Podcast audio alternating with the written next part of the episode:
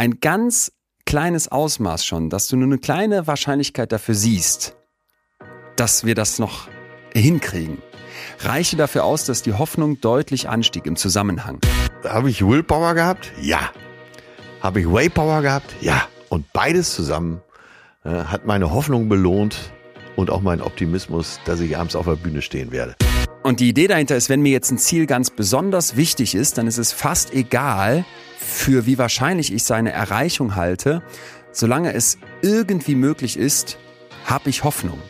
Nicht immer geht alles gut aus. Äh, nicht jeder Flugzeugabsturz, wo es erst noch Überlebende gab, geht gut aus. Die Hoffnung äh, hält die Leute erstmal am Leben. Die Hoffnung, dass es äh, dann doch einen Weg gibt.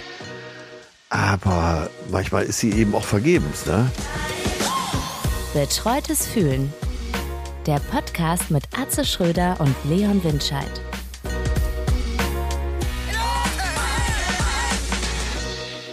Leon, Atze. Leon, Leon. Yes, sir. Schon Hi, wieder auf fit. Tour.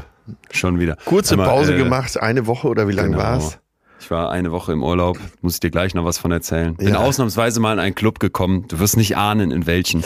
äh, aber aus dem Flieger quasi direkt wieder äh, auf die auf die Showbühne. Ja, Süddeutschland. Ich war in, in, in Würzburg, ich war in in München gestern im Zirkus Krone. Ich habe einige Videos War. aus äh, Ja. München bekommen. Boah, Äh, hat so gebrannt, die Hütte. hat sehr, sehr, sehr gebrannt. Und es war, es ist ja jetzt gerade so unfassbar heiß. Ja. Und mir lief wirklich die Suppe. Ich habe normalerweise so ein kleines Handtuch auf der Bühne liegen und das brauche ich eigentlich nie, weil ich bin jetzt kein irgendwie kein, kein Popstar, der da rumspringt. Aber Du gestern brauchte schon etwas zum Schwitzen. Ich ne? neige zum Schwitzen. Wie die geneigte Community vielleicht schon weiß. Äh, wir werden dann immer, wir werden in letzter Zeit immer so Tipps geschickt, weil es bei Amazon jetzt scheinbar und auch von Shibo äh, für, für unter die Achseln so professionelle Pads gibt. Ich nehme ja immer Damenbinden, aber es gibt scheinbar auch so richtig geschneiderte, professionelle, umschnallbare Achsel-Anti-Schweiß-Pads. Aber die hätten nicht geholfen. Ich hätte sie an jeder Körperpore gebraucht. Ich glaube, es Und geht uns allen so. Letztens war- ja. war ich mit, äh, mit Schatzi auch äh, im Rossmann und wir beide blieben vom Regal stehen, wo diese professionellen äh, Schweißdinger waren. Und ohne ein Wort zu sagen, nickten wir uns zu und uns beiden war klar, Leon. Das ist Liebe. Das ich ich dachte, die hätte die jetzt auch gebraucht. ja, nee, äh, so läuft's hier. Äh, ich bin entsprechend sehr gut drauf. Und Can you feel the love tonight? Sag mal, genau, das ist ja eine sensationelle Stelle in deinem Programm, ne? wo ja, aber die darfst du jetzt nicht verraten, ne? Nee, nee, nee, ich verrate Okay, nicht. gut. Ähm, gut, gut, gut, gut. Eine mysterische Stelle, nennen wir sie mal so. Ja. Und wenn ihr sie erleben wollt, und ich weiß, viele haben das ja schon, aber ihr könnt eben noch, es gibt neue Termine, deswegen ganz schnell Leon-Tickets kaufen. Da schockt das einige, diese Stelle, die hinterher Ja. sagen, oh, da habe ich weiche Ja. Knie gekriegt. Ja, die ist, äh, ich sag ja da am Anfang der Show, dass es eine Achterbahnfahrt des Fühlens wird. Also auch ganz bewusst, ne, mit, mit sehr unerwarteten Kurven, mit Aufs und Abs, also im Prinzip wie das, wie das echte Leben auch. Aber gerade diese Momente, wo es so, wo ich es ganz bewusst emotional total auf die Spitze treibe und Ja. es dann ja schlussendlich an dieser Stelle ganz anders kommt, als alle erwartet haben Ja, und du einfach mal ja. zeigst, welche Macht das Fühlen über uns hat. Ja. Das ist eine meiner absoluten Lieblingsstellen. Und ähm, Eine Freundin um von sehr- uns hat echt eine Nacht nicht geschlafen. Echt? Ja, da kannst du mal sehen, wie eindrucksvoll diese Show ist. Ja. Eindrucksvoll belastend. Aber das muss ich noch irgendwie, muss ich das für mein nächstes Programm noch schaffen, dass ich, da gucke ich mir jetzt mal was von dir ab, dass ich äh, irgendwas mache, was die Leute nicht schlafen lässt. So. Ah, das wäre gut. Ja. Was mich nicht, was mich nicht schlafen ließ, waren neue Eindrücke. Ich war diese, diese eine Woche Urlaub auf Mallorca und ich war ganz, wir haben die ganze Zeit nur gechillt, Siedler gespielt, äh, ich bin Rennrad gefahren, ich habe Wir haben nur gechillt, ich bin Rennrad gefahren. Ja, aber du weißt, mit, mit beiden Füßen auf dem Ja, Boden. okay, und alles gut, war ganz gut, entspannt. gut, ja. Und am letzten Abend kamen noch äh, Freunde neu dazu und ich war noch nie am Ballermann. Ja. Also bin mal tagsüber da lang mit dem Rennrad, aber ich habe das noch nicht alles so erlebt. Und jetzt, jetzt war dann mein Vorschlag in die Runde, Ja. wie wär's, wenn wir heute Abend mal in den Megapark gehen? Und ich, du weißt um meine traumatischen Erfahrungen vor Clubtüren und jetzt sind wir dann damit dahin gefahren, schlussendlich.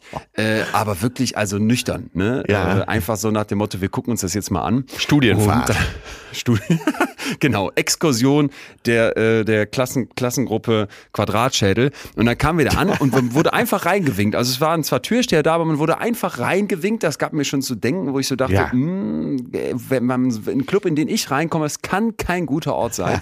Dann gab's Rolltreppen in einen Keller runter. Oben war irgendwie gar nicht offen.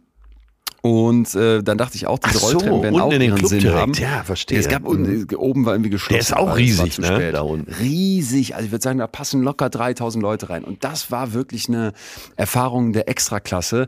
Mir hat nachher ein lieber Freund geschrieben, der das schon öfter ausprobiert hat. Ja, wenn du da so völlig nüchtern reingehst, dann fühlt sich natürlich wie im Zoo. Ja. Aber wenn du, wenn du selber ein Eisbär bist und den ganzen Tag in deinem Gehege deine Kreise drehst, dann fühlt sich es auch nicht komisch an, dass dir ein Pfleger das Futter bringt. Und so war's. Also ich, um, den, um dir mal den Vibe mitzunehmen, weißt du, diese Ja. Zeitungsartikel, wie die immer so anfangen, ähm, von dem Relotius ja auch so, es lag ein Duft von, von Strawberry und grüner Apfel in der Luft, weil alle am Vapen sind. Es, Ja. lief, es fingen gerade die ersten Takte von Puff Mama Laila an, der ganze Club fuhr hoch, also Atmosphäre war unter der Decke und Ja, alle stehen auf, auf Stühlen, was ja beim Oktoberfest irgendwie verboten ist, irgendwo drauf zu klettern, da gerne gesehen. Und mir gegenüber steht ein Erwünscht. Typ ungelogen, erwünscht, der kotzt in sein Maßglas, Ach, trinkt einen satten Schluck, weil er es der, der war jenseits. Ich weiß nicht, wo der war. Der muss in ganz anderen synaptischen Sphären gewesen sein. Trinkt dann voller Genuss einen tiefen Schluck wieder aus diesem Glas. Und sein Freund, der es nicht mehr auf so einen Bierstuhl hochgeschafft hat, der unten am Boden stand, dem wurde jetzt dieses Maß, dieses Maßglas hingehalten. Und der nahm auch einen tiefen Schluck und nickte dankbar in ähnlichen Sphären hoch zu diesem Typen, der wirklich wirklich irgendwo anders lebte. Und das war meine Megapark-Erfahrung, wo ich als Fazit doch sagen musste, nee, da, da wollte ich nicht mal Eisbär sein. Das, das, ich mache viel mit und Karneval und Oktoberfest und so kann ich mit größter Freude dran teilnehmen. Aber das war mir zu viel. Wie bist du da beseitet? äh, auch, äh, auch wenn man es gar nicht von mir erwarten würde. Ja, ich war auch schon ein paar Mal da. Ich bin ja auch mit Mickey Krause befreundet, aber schockiert. Ich bin wirklich immer schockiert. War jetzt ein paar Jahre nicht mehr da. Vielleicht probier's demnächst mal wieder. Aber kennst Ja. du das? Ich will mich jetzt nicht erheben. Äh, Wem es gefällt, bitte weitermachen. Ganz Ja, klar. ja, das und gilt und aber für äh, auch. Also- Oktoberfest hat vielleicht ein etwas besseres Image, ist aber auch nicht besser. Äh, und viele andere Volksfeste eben auch. Und, äh, und in Wacken geht's auch um nicht viel anderes. Machen wir uns nichts vor. Kennst du das Gefühl, wenn du das siehst und du hast nicht mal mehr Schadenfreude, sondern wirst traurig? Und so, Ja, ich war- so geht's mir dann, weil ich So werde dann immer so okay. traurig. Ja. verstehe, was du meinst. Ja, aber ich war tatsächlich nicht traurig, weil genau was du gerade gesagt hast, dieser andere Blick, alle hatten ja Spaß. Außer mir. Und dann finde ich, muss man eher sich selber hinterfragen. Es war jetzt einfach Ja. nicht meins, aber ähm, wie du sagst, wem es Spaß macht. Und es ging ja auch richtig heiß her. Also da, ja, da war, da war wirklich was los. Aber ich muss nicht nochmal hin. Oh Gott, ich bin da rein. Ich hatte eine andere Brille drauf, eine Mütze übergezogen und trotzdem sprach mich irgendjemand an. In diesem ganzen Tohuwabu, äh, im Megapark auch. Sag mal, bist du nicht Atze Schröder? Ach du, ey, weißt du, was das Witzige war? David Garrett war mit, der Geiger. so. Und dann, äh, das war ganz gut. Also, Warte, äh, ga- ganz, was ist das für eine Szene? Du, Atze Schröder mit David Garrett im Megapark. Ja, äh, David hat ja auch eine Wohnung auf Mallorca und wir kennen uns so aus äh, verschiedenen Shows und Ja. haben uns da ab und zu mal getroffen und dann war es sogar seine Idee, los, lass mal im Megapark, ich habe das noch nie gesehen, wir dahin, also ich eine Mütze auf, er eine Mütze auf, jeweils Brille und dann wurde ich angesprochen, jetzt sag mal, du bist Arzt Schröder, oder? Und da habe ich so auf Holländisch geantwortet, ne? nicht verstehen und so und dann ließen sie, dann ließen sie auch äh, ne? Sockens in der Hoog, Doorgangsverkehr, äh, let op vor den Drempels, was man, was man so drauf hat, ne? ja, ja. Und dann äh, galt die ganze Aufmerksamkeit eben David Garrett und dann sagte einer zu mir, sag mal, ist das, äh, die wissen natürlich den Namen nicht, sag mal, ist das der Geiger? Ich sag, ja klar, hier im Megapark oder was? Ja, stimmt. Da war ja auch wieder sauber. Äh, Geil. Ja, Mit David Garrett im Megapark. Ja, eine interessante Erfahrung. ja absolut, absolut. Ja. Nur noch weniger Bock als ich hatten die, äh, ich sag jetzt mal Table Dance Damen. Die standen da wirklich und das war, das war so ein, oh, war ein ganz trauriges Bild, weil du wirklich merktest, ey, scheiße, die müssen hier diese Show durchziehen. Aber die gucken echt so gelangweilt in die Gegend. Richtig ne? gelangweilt und Ja. aber aus meiner Sicht auch völlig zurecht stehen dann da ab. Es, ich, es brauchte das auch gar nicht, weil wie gesagt, die Stimmung und überhaupt sowieso alle waren irgendwo. Äh, ich glaube, es wird gar nichts mehr bewusst wahrgenommen. Aber ja, naja. Das beste Argument äh, gegen die Demokratie ist, glaube ich, mal so ein Besuch im Megapark. du musst nichts sagen. Ich, ich bin Komiker, ich darf alles. Oh Gott. Oh Gott, oh Gott, oh Gott, oh Gott. Ah, es gab diese Woche einige Argumente gegen die Demokratie. Ich weiß nicht, ob du die Rede von Claudia Pechstein mitbekommen hast in Uniform. Die hat mich nachhaltig fertig gemacht. Sehr, sehr, sehr, sehr, sehr guter Beitrag von Eva Schulz bei einer Talkshow, leider weiß ich nicht welche, die so toll gesagt hat, woran erkennst du denn einen ja. abgelehnten Asylbewerber? Ja, ja, ja, ja, genau. Und diese Message, wir müssen diese abgelehnten Asylbewerber loswerden, weil sonst Alte und Frauen in der Bahn sich nicht sicher fühlen Ja, können. Dieses ja. Ressentiment schüren. Es macht mich so, es macht mich so fertig in Kombination mit dieser Schlagzeile, die jetzt auch so rumgeistert, AfD 20 Prozent. Das, da denke ich wirklich, Leute, habt ihr im Geschichtsunterricht nicht aufgepasst? Das hat mich richtig, richtig Aber diese ganze. Tragweite, da steht eine Olympiasiegerin in Polizeiuniform und sagt, ne, das darf doch nicht sein, dass wir in der Straßenbahn Angst haben. Ich äh, fasse jetzt ganz kurz zusammen, ne? weil da irgendwelche Asylbewerber mitfahren und man sich bedroht fühlt. Äh, Allein das ist ja schon Anlass für ein Salto rückwärts. So, dann, äh, wir haben andere Probleme als äh, Gendern oder darauf zu achten, äh, dass wir keinen Zigeunerschnitzel mehr essen. Ich habe es jetzt mal einfach ausgesprochen, weil ich so schockiert war. Ne? Ey, das ist der, wenn du dir diese Tragweite dessen bewusst machst und wir haben 2023 und dann hinterher noch als CDU-Parteivorsitzender zu sagen, eine brillante Rede. Brillant. Da, ja, ich, Atze, ich stehe da wirklich, ich stehe da und denke, wann, wenn nicht jetzt, müssen wir zusammenrücken und diese vielbeschworene Brandmauer gegen rechts muss noch so viel stabiler sein. Und was, was machen Ja, wir? ja. Panisch aufgescheucht, rennen wir rum und, und hacken immer auf dieses, das ist so, das ist so, das ist so plump, das ist psychologisch so stumpf und einfach. Das wird dir in der ersten Viertelstunde der allerersten Vorlesung erklärt. Dieses Wir gegen die und das Ausgrenzen so ein, Ja. so ein befriedigendes Gefühl ist. Und dann denke ich mir jedes Mal, wir haben nämlich sehr wohl so viele krasse Probleme, die so viel krasser sind als dass du da dich, äh, das ist genau dieses Erheben über wen anders und sagst, ihr seid, ihr seid die Schlechten und wir sind die Guten. Und im Übrigen, das war auch, das haben wir ja gesagt, das passt heute zu unserer Folge, beziehungsweise wir haben extra das Thema ausgewählt. Wir werden ja heute Ja. über Hoffnung sprechen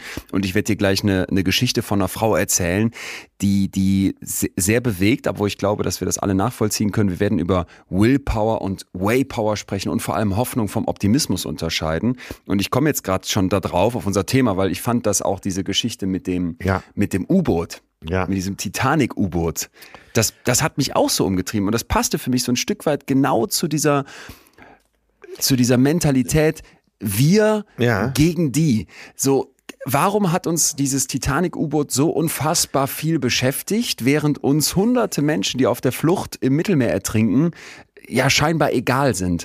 Und auch das ist mittlerweile für mich so, dass ich denke, ich will schon gar nicht mehr eine Minute im Podcast darauf verschwenden, um zu erklären, ja, uns interessiert das Neuartige, uns interessiert das Besondere. Und wir haben uns einfach dran gewöhnt, dass Menschen im Mittelmeer ertrinken. Und wir nehmen das jetzt hin. Und im Übrigen nennen wir die auch einfach Flüchtlinge. Die sind uns Und noch da- anonymer als die fünf die in der Kapsel, oder? So anonym. Wenn ich jetzt sagen Ja. würde, das sind die U-Bootlinge, dann würde man vielleicht auch irgendwann gar nicht mehr darüber nachdenken, ja, Moment mal, sind die vielleicht doch, doch mir auch ähnlicher? Dieses, die sind mir ähnlich. Ich habe deren Geschichte vor Augen. Ich kann mich da reinversetzen. Ich werde von dem Neuartigkeitswert dieser Geschichte mitgenommen. Und dann interessiert mich das, beschäftigt mich das, während mich die Menschen, die auf dem Mittelmeer ertrinken, völlig kalt lassen das, das ist einfach, das sind, da, so traurig das ist, das sind unglaublich menschliche Mechanismen, gegen die man sich wehren muss. Und so eine Rede von der Pechstein, die macht genau das Gegenteil.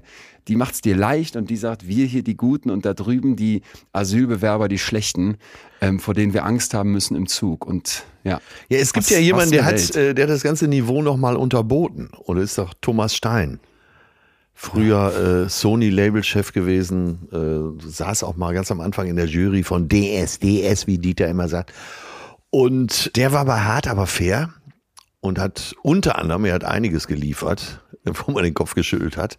Es ging dann um Rammstein und da hat er einerseits gesagt, naja, komm, es sind zwölf Frauen im Gegensatz zu 300.000 Zuschauern. Man muss die Kirche mal im Dorf lassen, wo du gedacht hast, Moment, hat er das gerade wirklich gesagt? Und dann hat er noch gesagt, der Till Lindemann, in, der ist 60, das kann er doch körperlich gar nicht schaffen. da fühltest du dich aber auch ein bisschen persönlich angegriffen, oder? Also, ein bisschen ist gut. Das ging komplett gegen mich. ja, das ist, es war eine, es war eine Wahnsinnswoche. Ich war eigentlich ganz froh, dass ich im Urlaub war und mit dem ganzen, Ja, ja. dem ganzen Aber Irrsinn da, nichts zu tun hatte. äh, Es gibt so manchmal so Momente, wo du denkst, so, er ist jetzt endgültig der Dümmste. und Die vergeht nicht. Und, und ähm, also ich will's äh, auch, wir haben ja jetzt gerade mal alles so in, äh, in einen Topf geschmissen und warum auch nicht mal äh, die Erlebnisse der Woche und wo man so den Kopf geschüttelt hat. Wenn wir so eine Bru- Rubrik hätten, da wird hier auch, äh, da haben wir den Kopf geschüttelt heißen. Bei diesen fünf Passagieren in dieser Kapsel, Ja. mal Hand aufs Herz. Ich will keinem zu nahe treten und mir tut's auch wirklich leid äh, um die Opfer. Wirklich. Aber da hast du da nicht, als sie noch lebten, schon gedacht, wie doof kann man eigentlich sein? Äh, nee, echt? Das hast du gedacht? Ja, wie kann man denn in so eine Ach, scheiß krass. Kapsel steigen? Nein, nein, boah, Wahnsinn. Also ich bin ja die ganze Zeit in diesem kleinen Tourbus mit Leo und Marius unterwegs. Ja. So, also wir drei. Und wir haben dann auch immer diese Schlagzeilen bekommen. Und hier wieder eine Eilmeldung vom Spiegel und da New York Times. Und alle sind ja quasi im Live-Ticker, wo du wirklich denkst, Ja. diese Welt ist einfach irre. Und ich finde auch, man erstmal sich einfach vorzustellen, dass fünf Menschen sterben, das ist, das ist grausam und unerträglich. Und die ganzen Fragenkaskaden, die sich dann ja aber weiter entspinnen, sind ja auch wahrscheinlich in vielen Köpfen aufgeploppt. Und bei uns war auch sofort die Frage, wäre man da mitgefahren? Und ich hatte schon vor Monaten, als die diese ersten Missionen gemacht haben, die Videoaufnahmen davon gesehen und auch gehört, dass das irgendwie 250.000 Dollar oder sowas Ja, kostet. ja. Und ich habe, ich, äh, ich dachte, als die, die beiden haben mich dann gefragt, Leo und Marius, und ich weiß nicht mehr wer, aber einer von beiden meinte sofort auf keinen Fall und der andere, nee, ich auch nicht oder zumindest nicht bei den, bei den ersten Fahrten. Und ich habe direkt gedacht, doch. Es gibt ja in München einen du, Passagier, der auch schon unten war. Und äh, der sagt, es ist alles sehr dilettantisch. Diese Kapseln, diese Tauchboote, die sind sehr, sehr dilettantisch. Die hatten, als sie äh, starten wollten, war ein Antrieb locker, den haben die repariert mit einem Kabelbinder. So, und spätestens da muss ich doch sagen, Leute, äh, ich merk schon, ihr habt überhaupt keine Ahnung, ich lass das mal. Aber äh, schlauer wäre es doch gewesen, einfach im Fünf-Sterne-Hotel in New York zu bleiben und sich das Ganze auf Video anzusehen. Vor allem, Ja, aber- wenn du da ja. unten bist, du siehst ja auch gar nichts. Das ist sowas Dummes. Also, äh, Oh, nee, ke- das ist super spannend, weil ich, ich wäre auf jeden Fall. das ist genauso dämlich wie dieser Typ, Typ, der da aus dieser Kapsel aus 12.000 Kilometer gesprungen Dieser ist. Red Bull-Springer. Also, also wie kann man denn so dämlich Nee, sein? ja, war, ja, so echt krass, boah, nee, ich, hab- ich war auch, als die erste Message kam, deswegen dachte ich auch, das ist so, ein- das ist, das, wir, müssen, wir müssen uns dem Thema Hoffnung heute widmen. Ja, ja, Als die ja. erste Message kam, da wollen wir jetzt ja auch rein. Ja, was hoffst du denn da Thema unten, heute. Leonardo DiCaprio zu sehen? Nein, das nicht, aber wenn ich jetzt, wenn, wenn ich in dem eingefroren von der Holztür, auf die sie beide gepasst hätten, liegt der arme Leo da unten. Nein, ich, ich bin, äh, ich bin einfach, ich weiß nicht, ob das jetzt, du, du sagst jetzt, wie kann man so dumm sein? Aber für mich wäre, wenn ich in sowas reingehe, ich wäre immer voller Hoffnung. Ich, ich weiß noch, dass ich, ich fliege ja äh, seltenst und wenn ich jetzt aber wieder geflogen bin, dann saß ich auch im Flugzeug und ich denke dann immer an so, an so Insta-Videos, wo du siehst, wie einer die Tür aufreißt und dann plötzlich ist da ein Loch im Flugzeug oder ein Reifen brennt. Dann denke ich immer, nee, ich würde überleben. Und das ist vielleicht totaler dumm, Ja, dummer, ja, dummer ja. Bullshit, aber ich hätte auch bei dem U-Boot gedacht, ey, ich, ich wäre so voller Hoffnung.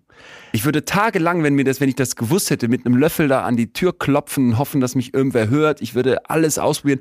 Das machen wahrscheinlich irgendwie dann alle aus diesem Überlebenswillen heraus. Aber ich fing so an, drüber nachzudenken, dass ich, glaube ich, jemand wäre, der, der, ja, was heißt jetzt nie, aber der die Hoffnung nicht verliert und der auch da reingeht mit so einem Ja, unbenommen. Hoffnungsgedanken. Und- das geht schon gut. Ich, ey, das hätte ich auch. Ich bin übertriebener Optimist. Wir lernen ja gleich nochmal den Unterschied kennen. Äh, Und habe auch immer vielleicht zu viel Hoffnung bei allen Dingen. Hoffnungs, hoffnungslos, hoffnungsvoll. Nennen wir es mal so. Aber äh, mit welchem Ziel? Du musst doch auch immer, der Mensch ist doch im besten, besten Falle ein denkendes Wesen. Wo ist denn das Ziel? Was, was soll Ja. denn dabei rumkommen? Also wenn ich, Wo ist, äh, okay, pass aber wo auf, ist du das Ziel beim Fallschirmspringen? Ich war ja auch schon mal Fallschirmspringen. Ja, da habe ich auch äh, gedacht, als die da- auf dann 4000 Metern die Tür aufmachen, habe ich gedacht, mach die Tür wieder zu, du Irre. Und dann ruckt er mich da zu dieser Kante von dem Flugzeug und schmeißt mich da raus. Ja, da ist Da, ja. aber das war, Ja, das war da ist auch aber der Genuss, auch da ist aber der Genuss des Fliegens. Da sitzt du in so einer, in so einer Badewanne, wo ein Deckel drauf geschweißt ist, übereinander, äh, die Beine übereinander und lässt sich da, die brauchen ja drei Stunden, glaube ich, um überhaupt da mal runterzukommen auf diese 4000 Meter oder wo das liegt.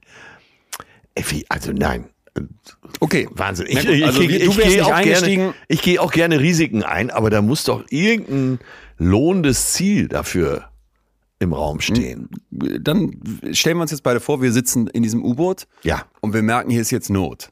Also Ja, okay. es scheint ja jetzt alles so gewesen zu sein, dass das innerhalb von Sekunden da vorbei war, aber lange waren ja alle am Bangen und auch, finde ich, man war ja auch an der Oberfläche so, dass man für die so gehofft hat. Wenn du, sagen wir mal, du bist in so einer Notsituation und du bist jetzt da ta 1000 Meter unter Wasser. Ja. In so einem kleinen Scheiß-U-Boot und du merkst hier, es klappt irgendwie. Wärst du denn dann ein, wärst du denn dann ein Mensch voller Hoffnung Ja, oder ja. würdest du, würdest du eher resignieren? Nein, nein, nein. Ich äh, hätte Hoffnung bis zum Schluss, bis zum letzten Atemzug. So. Nur Und aber nicht für, Ja. aber ich würde ihn nicht einsetzen für so ein läppisches Ziel. Also wenn ich Astronaut wäre in so einer Kapsel und wieder Eintritt in die Erdatmosphäre, was ja schon gefährlich genug ist und dann schwimmst du da irgendwo auf dem Pazifik, bis sie dich da wieder auffischen und so, äh, würde ich alles für dieses Ziel mitmachen, äh, die Erde von außen zu sehen, überhaupt dieses Erlebnis zu haben, äh, unseren Planeten zu verlassen. Alles, also das sind Ziele. Aber da unten zu so einem Schrottboot runter, nein. Also Okay. ich hätte auch die Hoffnung für dich, dass du wieder hochkommst. Ich läge aber im Waldorf Astoria in New York und würde jetzt gerade in diesem Moment wieder auf Room Service drücken. und hätte die Hoffnung, gut. dass die Pommes wirklich mit Mayonnaise geliefert wird. Verstanden. Dann sind wir da, dann sind wir da unterschiedlich, weil ich glaube, ich wäre mit einer anderen Prämisse da rein. Ja. Ich will dir die Geschichte von Jane erzählen. Ja, Und ja, zwar ja, ist das eine Wir Patientin starten ins Nick. Thema sozusagen. Wir starten ins, ja, wir haben uns ja gerade schon den Weg geebnet. Hoffnung ist, glaube ich, nicht ganz einfach und von vielen völlig falsch verstanden. Wir hatten vorher in der Redaktion gesprochen und äh, Mia, die das Ganze auch mit recherchiert hat, meinte sofort, ey, ich dachte die ganze Zeit Hoffnung, das ist irgendwie das gleiche wie Optimismus und man guckt positiv in die Zukunft. ja. Und das ist super spannend, das mal psychologisch zu beleuchten, weil man erkennt, dass es doch äh, zum Teil ganz anders funktioniert. Und Jane mit ihrem Riesenproblem ist hier, finde ich, ein, sehr, sehr guter Fall, um mal zu beleuchten, worum es hierbei geht. Also, die Okay. ist in Therapie bei Nick Wignell, unserem Lieblingstherapeuten aus den USA, und der beschreibt in seinem Blog jetzt, dass die ihm bei einer der Sitzungen dann erzählt, dass es kürzlich bei ihr zu Hause wieder so einen Vorfall gab. Und sie erwartet jetzt, nachdem sie ihrem Mann das mehrmals gesagt hat und das schon längere Zeit ein Thema mit hat, dass der mal mehr hilft und sich einbringt zu Hause, Ja. dass der nach dem Essen beim Aufräumen hilft. Also genau am Abend vorher gab es irgendwie noch ein ausführliches Gespräch mit diesem Ehemann, wo Ja. sie ihm klar gemacht hat, ey, ich brauche deine Hilfe. Und hat er ich würd- gesagt, ich mache es oder? das ist unklar, aber er macht es jedenfalls nicht. Egal, was er versprochen hat, er hilft ihr nicht. Und Ja, sie sagt ja. jetzt ihrem Therapeuten, boah, ich hatte mir so gewünscht, dass es dieses eine Mal jetzt endlich anders ist. Und John ja. mithilft, mit anpackt, mich bei der Hausarbeit unterstützt. Obwohl, und jetzt kommt der Punkt, ihre Erfahrung ist, dass er das seit 20 Jahren nicht macht. Ja, und jetzt ist sie also unglaublich enttäuscht und frustriert und äh, will jetzt nicht offen wütend ihm diesen Groll entgegenschleudern, sondern verliert sich vielleicht in irgendwelchen passiv-aggressiven Bemerkungen und äußert sich über mangelnden Support und so weiter. Aber so richtig mal mit der Faust auf den Tisch haut die nicht. Ja. Und sie schämt sich jetzt auch ein bisschen dafür, dass sie schon wieder auf ihn reingefallen ist, wenn man es mal so sagen möchte. Ne? Ja, Weil er hat ja. jetzt wieder irgendwie Au- Ausflüchte Ah, gehabt okay, und Erklärungen mhm. gehabt. So, und dieses Verhaltensmuster hält jetzt also schon ganz, ganz lange Zeit an. Und jetzt kommt der Punkt. Mhm. Sie erwartet, dass sich ihr Mann endlich mal ein Stück weit verändert. Dass der das mal ein bisschen anders macht, als er es bisher gemacht hat, über Jahre hinweg. Aber dieser, ihr Mann, bleibt wie der ist. Und jetzt fühlt sie sich schlecht dabei. Und die Beziehung läuft nicht, ne? Und äh, Ja, ja. das Ganze gibt die ganze Zeit immer wieder Streit. Und der Punkt ist jetzt, dass diese Frau sich also im Prinzip nicht eingestehen möchte, so ihr Therapeut, Ja. dass sie den falschen Mann geheiratet hat. Ja? Ja. Also all dieses Machohafte und auch dieses übersteigerte Selbstvertrauen, das dieser John, dieser Mann am Anfang Kann ja sehr anziehend sein, gemacht ne? hat. Ja, genau, ja. es war sehr anziehend für sie. Das hat sich dann irgendwann verloren, da ist der Glanz ab und jetzt merkt sie, shit, eigentlich passt das hier alles nicht. So. Und ihre Erwartungen, dass der sich verändert, das sagt jetzt der Nick Wignell und das finde ich einen schönen Gedanken. Das ist im Prinzip der, der Versuch, sich das nicht eingestehen zu müssen. Ah, also okay. im Prinzip eine Ver Verdrängung, ne? Dieses, Ja. ich erwarte, dass der sich verändert und hier können wir jetzt vielleicht mal sagen, ich hoffe, dass der sich verändert, Ja. dass der anfängt mit anzupacken und das passiert nicht. Und das ist jetzt im Prinzip ein, ein vorübergehendes erleichtern von diesem Schmerz, sich einzugestehen, eigentlich passen wir nicht zusammen. Denn ich erwarte, da könnte noch was kommen, da tut sich noch was. Also man, wenn, man, wenn man jetzt die kalte Wahrheit für sich herausarbeiten würde, ja. äh, wenn sie das gemacht hätte, hätte sie sagen müssen, nee, der ändert Genau, sich dann nicht. hätte, dann hätte Ähm, sie sagen müssen, richtig. Entweder der verändert sich, was er offenbar nicht tut, Ja. oder ich muss ihn ziehen lassen und Ja, diese Beziehung okay. beenden. Mhm. Und jetzt ist hier also das Fazit, dass eigentlich dieser mentale Akt, ich erwarte, dass sich da noch was verändert, uns die Illusion von Kontrolle gibt.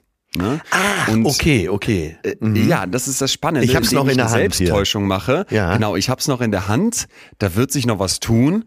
Da versuche ich mir die ganze Zeit oder versuche ich mich die ganze Zeit dieses Schlussmachens zu entziehen.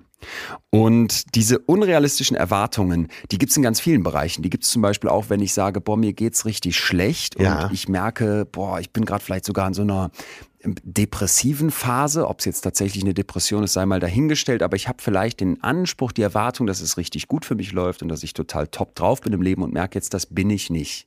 So, und daraus kann ein Druck entstehen. Bei Ängsten ganz ähnlich, ne? Diese unrealistische Erwartung, dass ich selbstbewusst und mutig und angstfrei durchs Leben gehe und dann merke, shit, das ist aber nicht so, da sind Ängste.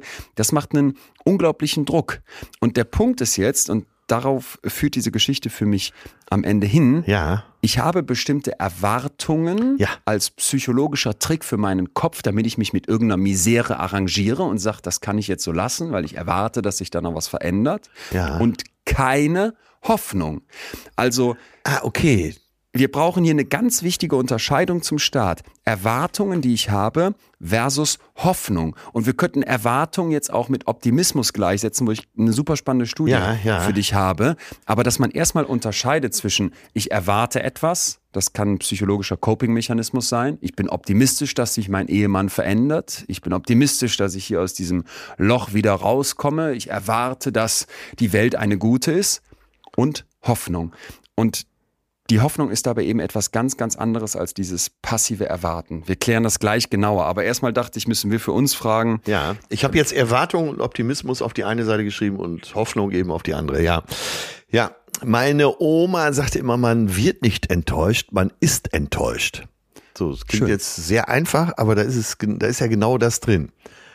Ne? Ja. Äh, eben auch dieser Realismus, weil äh, wenn du immer sagst, ja, da bin ich wieder enttäuscht worden, dann muss, müsste man dir so langsam auch mal sagen, mh, dann sind deine Erwartungen falsch. Ne? Und, und oft ist man enttäuscht, äh, aber von Dingen, die man vielleicht insgesamt eigentlich schon wusste. Und wie oft könnte man das sogar sagen, auch zu dir und zu mir und zu uns allen, warum bist du jetzt enttäuscht? Hast du was anderes erwartet? Und wie oft würde man sagen, naja, wenn ich ganz ehrlich bin, nein. Ja, okay, das passt ja, passt super dazu, die Geschichte. ja, die, Ja. die Oma passt, passt gut, genau. Und ich dachte, wir müssen jetzt vielleicht einmal definieren, was denn aus psychologischer Sicht Hoffnung ist. Ja. Und da gibt's die sogenannte Hope Theory von dem positiven Psychologieforscher Charles Snyder, der die entwickelt hat, schon in den 90er Jahren. Und dabei sagt er im Prinzip, dass sich Hoffnung aus zwei Werkzeugen ableitet. Zwei Dinge müssen da in meinem Kopf als Hebel greifen. Ja. Und zwar Willpower und Waypower. Ich nehme bewusst die englischen Begriffe, weil Ja. äh, da kann man nochmal tiefer einsteigen, wenn man möchte. Auf Deutsch übersetzt wäre das sowas wie Willpower, der Wille zu handeln. Und Waypower, das wären im Prinzip, dass ich Wege sehe, wie das funktionieren könnte. Ah, okay. Und das fand ich hochinteressant. Also ich habe neben dem Willen, dass ich was mache und dass ich mich jetzt engagiere, dass ich Way. was tue, habe ich auch Wege, die ich dazu einschlage. Eins von beidem alleine reicht nicht. Wenn du mir fünf Wege hinhältst, aber Ja. ich sage, ich habe keine Energie, die lang zu gehen, kommt keine Hoffnung. Wenn du sagst, ich habe total viel Energie und ich habe total den Willen, hier was anzupacken, aber ich sehe keine Wege vor mir oder schaffe mir keine Wege, um jetzt aus meiner Misere rauszukommen, gibt's auch keine Hoffnung. Und das fand ich erstmal sehr interessant, dass wir hier zwei zentrale Zutaten brauchen, Ja, ja. damit überhaupt dieses motivierende, antreibende Gefühl von Hoffnung entstehen kann. Ja, ich will's noch mal für mich äh, übersetzen. Das heißt, wenn ich was verändern will, dann muss ich eben auch ein, eine Möglichkeit sehen. Es muss Waypower wäre äh, eine, eine Möglichkeit, die auch wirklich realistisch ist? Hat Realismus damit zu tun? Da kommen wir gleich zu, Ah, okay. aber Waypower wäre Möglichkeiten zu sehen, genau. Mhm. Und Willpower wäre dann der Wille zum Handeln. Ja. Dass ich Energie in die Hand nehme, um das auch tatsächlich anzugehen. Also die gehen Hand in Hand. Ja, die müssen im Prinzip ein additives Koexistieren haben. Klingt Ja, jetzt kompliziert, ja. aber die müssen sich quasi zusammenbringen und gleichzeitig da sein. Dann, so diese Theorie, können wir davon ausgehen, dass Hoffnung in dir entsteht. Und ich dachte mir, bevor wir das so abstrakt lassen, vielleicht mal ganz konkret. Kannst du dich, wenn du jetzt diese beiden Begriffe zum ersten Mal hörst, Ja. an eine Situation erinnern, wo es vielleicht schwierig war in deinem Leben, wo du vor einer Herausforderung standest, wo du aber sagen würdest, yo, wenn ich jetzt so drüber nachdenke, da hatte ich Willpower und Waypower. Ja, das gab's, glaube ich, sehr oft. Und eine Karriere, um jetzt mal beruflich zu bleiben, ist ja auch immer die Summe der genutzten Möglichkeiten. Es gab auch oft Situationen, wo ich Willpower hatte, äh, gleichwohl auch eine kleine Verzweiflung, weil ich den Weg nicht gesehen habe, die Möglichkeit nicht. Und so über die Jahre habe ich mir erarbeitet, so als äh, Denkmuster, dass es früher oder später immer einen Ausweg gibt. Ja? Also ein Plan B und vielleicht auch ein Plan C. Und es gibt's ja selten, dass du irgendwann sagst, ey, hier gibt's wirklich keine Lösung. Meistens muss Ja. man sagen, äh, mir ist noch nichts eingefallen, aber äh, lass mich noch mal eine Nacht drüber schlafen. Das wäre jetzt ein gutes Beispiel, oder? Und wie du Ja. schon sagst, äh, ohne den Willen geht's nicht, aber ohne die Möglichkeit geht's eben auch nicht. Aber es gibt's ganz selten im Leben, dass es keine andere Möglichkeit mehr gibt. Okay, aber das, also du kannst was mit tun und hattest schon so Momente, wo du auch dieses, unbedingt. äh, diese beiden Säulen, Zutaten für Hoffnung wahrgenommen hast. Ja, D damit können wir jetzt zurück zu der Geschichte von Jane kommen und dieser Unterscheidung, die wir eben schon gemacht haben. Wir haben jetzt ein, ein Stück weit besser verstanden, was Hoffnung eigentlich ausmacht. Wir brauchen zwei Zutaten und am Ende geht es dann um die Überzeugung, dass die Zukunft besser wird und, das ist jetzt der Punkt, dass ich daran selber mitwirken kann. Das ist Hoffnung. Dieses, ich erwarte, dass sich mein Ehemann irgendwie demnächst mal am Haushalt beteiligt, obwohl der das seit 20 Ja. Jahren nicht macht. Das ist eben Erwarten. Das können Ja, wir dann ja. Optimismus nennen. Und hier kommt jetzt die spannende Unterscheidung zwischen diesem Erwarten, optimistisch sein versus Hoffnung. Und zwar habe ich dazu eine Studie dabei, die es mir sehr angetan hat. Die heißt Hope, Optimism and Effect as Predictors and Consequences of Expectancies. So, sperriger Titel, aber im Prinzip ganz einfach erklärt. Hauptautorin ist Mackenzie Shanana von der Indiana University. Und was hat diese Forscherin gemacht? Die haben 722 Versuchspersonen aus den USA rekrutiert für eine Online-Studie, das muss man dazu sagen. Und die Leute haben dafür einen Dollar bekommen, um daran teilzunehmen. Ja. Das ist ganz interessant deswegen, weil ich finde, man muss bei solchen Studien immer auch die Methodik beleuchten und im Zweifel kritisieren. Solche Online-Studien kann man sich vorstellen, bringen gerne Probleme mit, weil die Leute sich vielleicht nicht wirklich für die Forschung interessieren. Ja, Wer ja. macht da mit für so einen Dollar? Ne? Dann klicken die schnell durch, um nur das Geld zu kriegen. Und um sowas zu verhindern, gibt's so bestimmte äh, Cut-off. Werte, die ich auch in meinen Forschungen übrigens eingezogen habe, dass du zum Beispiel sagst, die Leute müssen schon eine gewisse Zeit für diesen Fragebogen sich genommen haben. Also unter fünf Minuten wurden die Leute hier ausge, Ja, ausge, ja. ausgesortiert. Oder wenn die länger als eine Stunde gebraucht haben. Und dann baust du so kleine Testfragen ein, um zu checken, lesen die das? Also zum Beispiel, ich habe noch nie in meinem Leben geduscht. Ja, wenn du dann okay. Ja sagst, Dann bist du ist sehr raus. wahrscheinlich, dass du hier gerade einfach nur durchklickst, fliegst du raus. Ja. Am Ende sind also 200 Leute rausgeflogen, wir haben noch knapp 600 übrig. Und jetzt kommt das Thema Hoffnung. Den Leuten wurden Fragebögen gegeben. Und in dem einen Fragebogen ging es um Hoffnung. Da musste man sich dann verschiedenen Statements, äh, musste man zustimmen. Ne? Also zum Beispiel in dem Fragebogen, wo es um Hoffnung ging, sowas wie, selbst wenn alle anderen völlig verzweifelt sind, dann weiß ich, ich kann einen Weg finden, um das Problem zu lösen. Ja. Hm, wie sehr stimmst du der Aussage zu von bis? Jetzt gab es noch einen zweiten Fragebogen, da ging es um Optimismus, um diese Erwartung. Ja. Und da waren so Aussagen wie, in ungewissen Zeiten kann ich normalerweise das Beste erwarten. Und wir sehen schon einen Unterschied. Ne? Bei der Hoffnung war dieses, ich finde einen Weg, um das Problem zu lösen. Beim Optimismus ist es, ich kann das Beste erwarten. Ohne dass ich was ja, tun muss. Ja, ja, weißt du, was ja, ich meine? ja, ja. Äh, also der Also ganz viel theoretischer. Wie, Ja. Viel theoretischer. Wie bei Janes Geschichte. Ich sitze da und erwarte, dass mein Mann sich verändert, Ja. muss dafür selber nichts tun oder werde dafür selber nichts tun. Bei Hoffnung geht es darum, dass ich tatsächlich ins Handeln komme. So. Also äh, quasi Was wärst du? Äh, Christ, der äh, Religion gegen Naturwissenschaft. Du, du Heidenkind. Äh, Was wärst, was wärst du eher für eine, habe ich mich dann gefragt. Wärst du eher im Optimismus-Fragebogen mit hohem Wert oder eher im Hoffnungsfragebogen? Ach Leon, so gut kennst du mich doch schon, dass ich bei beiden hohe Werte hätte. Ja, okay. Hab ich, hätte ich aber für mich auch gesagt. Ja, Kölsche, äh, ja. Frohnatur. Ja. Ja. Ähm, Ja. Aber immer auch, äh, sag mal, unreligiös auf der Suche nach der echten Lösung und nicht nur Nach dem Weg, ne? Ja. Ja. Ja. Nach der Ja, Möglichkeit. ja, genau. Mhm. Genau. Und jetzt können wir uns ja vorstellen, in diesem Fragebogen, wir haben 600 Leute, da ist doch Varianz. Manche sind mehr auf der Seite Hoffnung, manche Ja, sind ja. mehr auf der Seite vom, vom Optimismus und vom Erwarten. Und das Spannende ist jetzt, dass man diesen Leuten dann als nächstes in der Untersuchung eine Situation hinhält. Und zwar sollen die sich vorstellen, ey, du bist auf dem Weg zu einem wirklich wichtigen Termin, zu einem Bewerbungsgespräch für einen Job, den du unbedingt haben möchtest. Und Ja. plötzlich steckst du im Stau fest. Ja, ja. So, haben wir alle schon mal erlebt, sowas. Ja. Und jetzt wird im nächsten Schritt manipuliert, wie viel Kontrolle diese Versuchspersonen über die Situation haben. Der einen Hälfte sagt man jetzt, ja, du musst jetzt einfach da im Stau warten. Shit. Gibt keinen Ausweg, kannst nichts machen, hast überhaupt keine Kontrolle über die Situation. Ja. Der anderen Hälfte lässt man jetzt die einfache Wahl. Entweder du wartest im Stau oder du fährst eine alternative Route. Es Ja. ist zwar immer noch nicht viel Kontrolle, aber es gibt zumindest ein Stück weit Kontrolle. Und jetzt kommt der Punkt. Ich habe es ja eben schon angeteasert.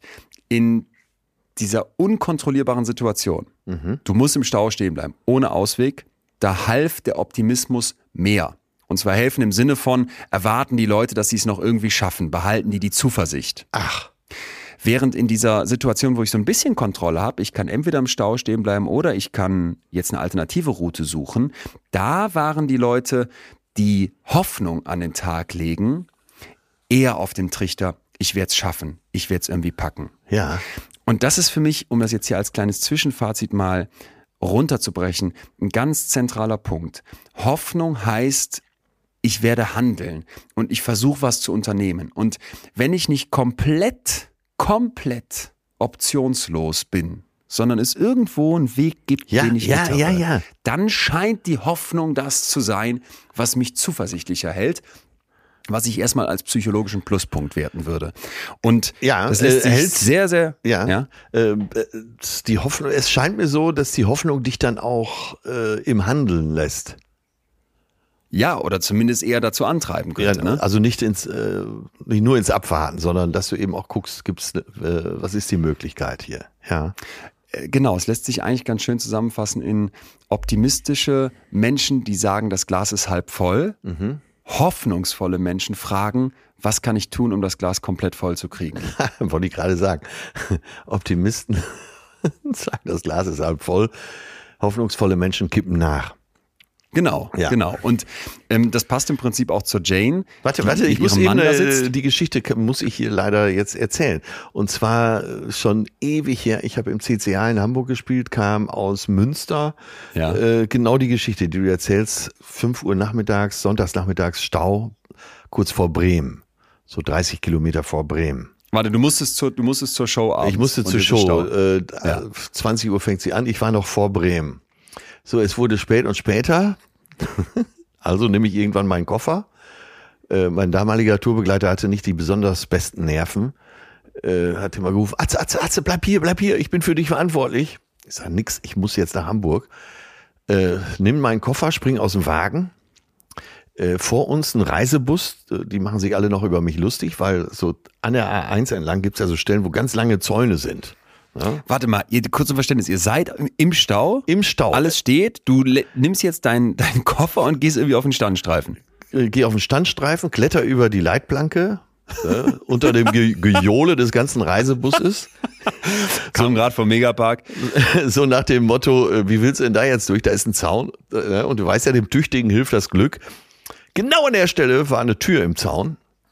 Ich durch diesen Zaun durch, äh, unten Landstraße, aber sehr äh, ländlich, ich weiß gar nicht, wie so kleine Landstraßen heißen, äh, stelle mich auf die Straße. Schon fünf Minuten später kamen zwei äh, reitbegeisterte junge Frauen in Reiterklamotten. Ich, äh, damit, Ach, sie nicht, auf. damit sie nicht vorbeifahren, stelle ich mich mitten auf die Straße mit dem Koffer und sag, kennt ihr Atze Schröder? Jo, das bin ich. Da, Du lügst. ich, ich schwöre dir, dass jedes Wort und jedes Komma an dieser Geschichte wahr ist. Ich sag zu ihnen, sag mal, könnt ihr mich zum Hauptbahnhof Bremen bringen? Mittlerweile war es, glaube ich, halb sieben oder so. Und äh, ich wollte auf keinen Fall die Zuschauer in Hamburg enttäuschen. Und dann war ich wirklich, ich würde mal sagen, so fünf vor acht am CCH. Geil. Ne, Bin bis Dammtor gefahren. Äh, Ich hatte ein paar Gäste hier in Hamburg, unter anderem Mike Krüger. Der war um, äh, glaube ich, 19 Uhr schon da gewesen. und hatte wenigstens mein Essen aufgegessen. Und dann stand ich pünktlich um 8 Uhr auf der Bühne, 5 nach 8 auf der Bühne, wie ich es immer so mache. Und mein Tourbegleiter war so kurz nach 9 da. So. Was habe ich jetzt? Also, habe ich Willpower gehabt? Ja. Ja. Habe ich Waypower gehabt? Ja. Und beides zusammen äh, hat meine Hoffnung belohnt und auch meinen Optimismus, dass ich abends auf der Bühne stehen werde. Diese Anekdote denn- konnte ich doch jetzt nicht weglassen. Ja, oder? super, super, super. Und ist das denn dann in dem Moment tatsächlich, also wenn du jetzt dieses, dann nehme ich mal rein mit in deinen Kopf, also was fühlst du dann in dem Moment? Ach, beim A-Team würde es heißen, ich liebe es, wenn ein Plan funktioniert. Äh, tiefe Befriedigung, natürlich äh, Erhöhung, Selbsterhöhung. Äh, alle haben nicht dran geglaubt, ich habe es geschafft. Vor Ort wurden ja auch schon alle nervös. Schafft er es noch oder schafft er es nicht? Und irgendwie weiß ich auch nicht. Das, deswegen passt dieses Thema heute auch so gut zu mir. Ich habe immer die Hoffnung, ja, dass es Möglichkeiten gibt. Und eigentlich gibt's das ja auch immer. Ne? Deswegen würde ich auch nie in so, ein, in, so ein Tau, in so eine Tauglocke steigen. Ohne Ziel. Ohne Ziel. Für ein großes Ziel würde ich dann auch draufgehen, aber nicht für so einen Ja. Scheiß. So. Ja, okay, gut. Also ich drücke hier mental schon wieder auf Room Service. So. Verstanden. Ihr habt, wunderschön und Du doch auch. Du bist doch genauso.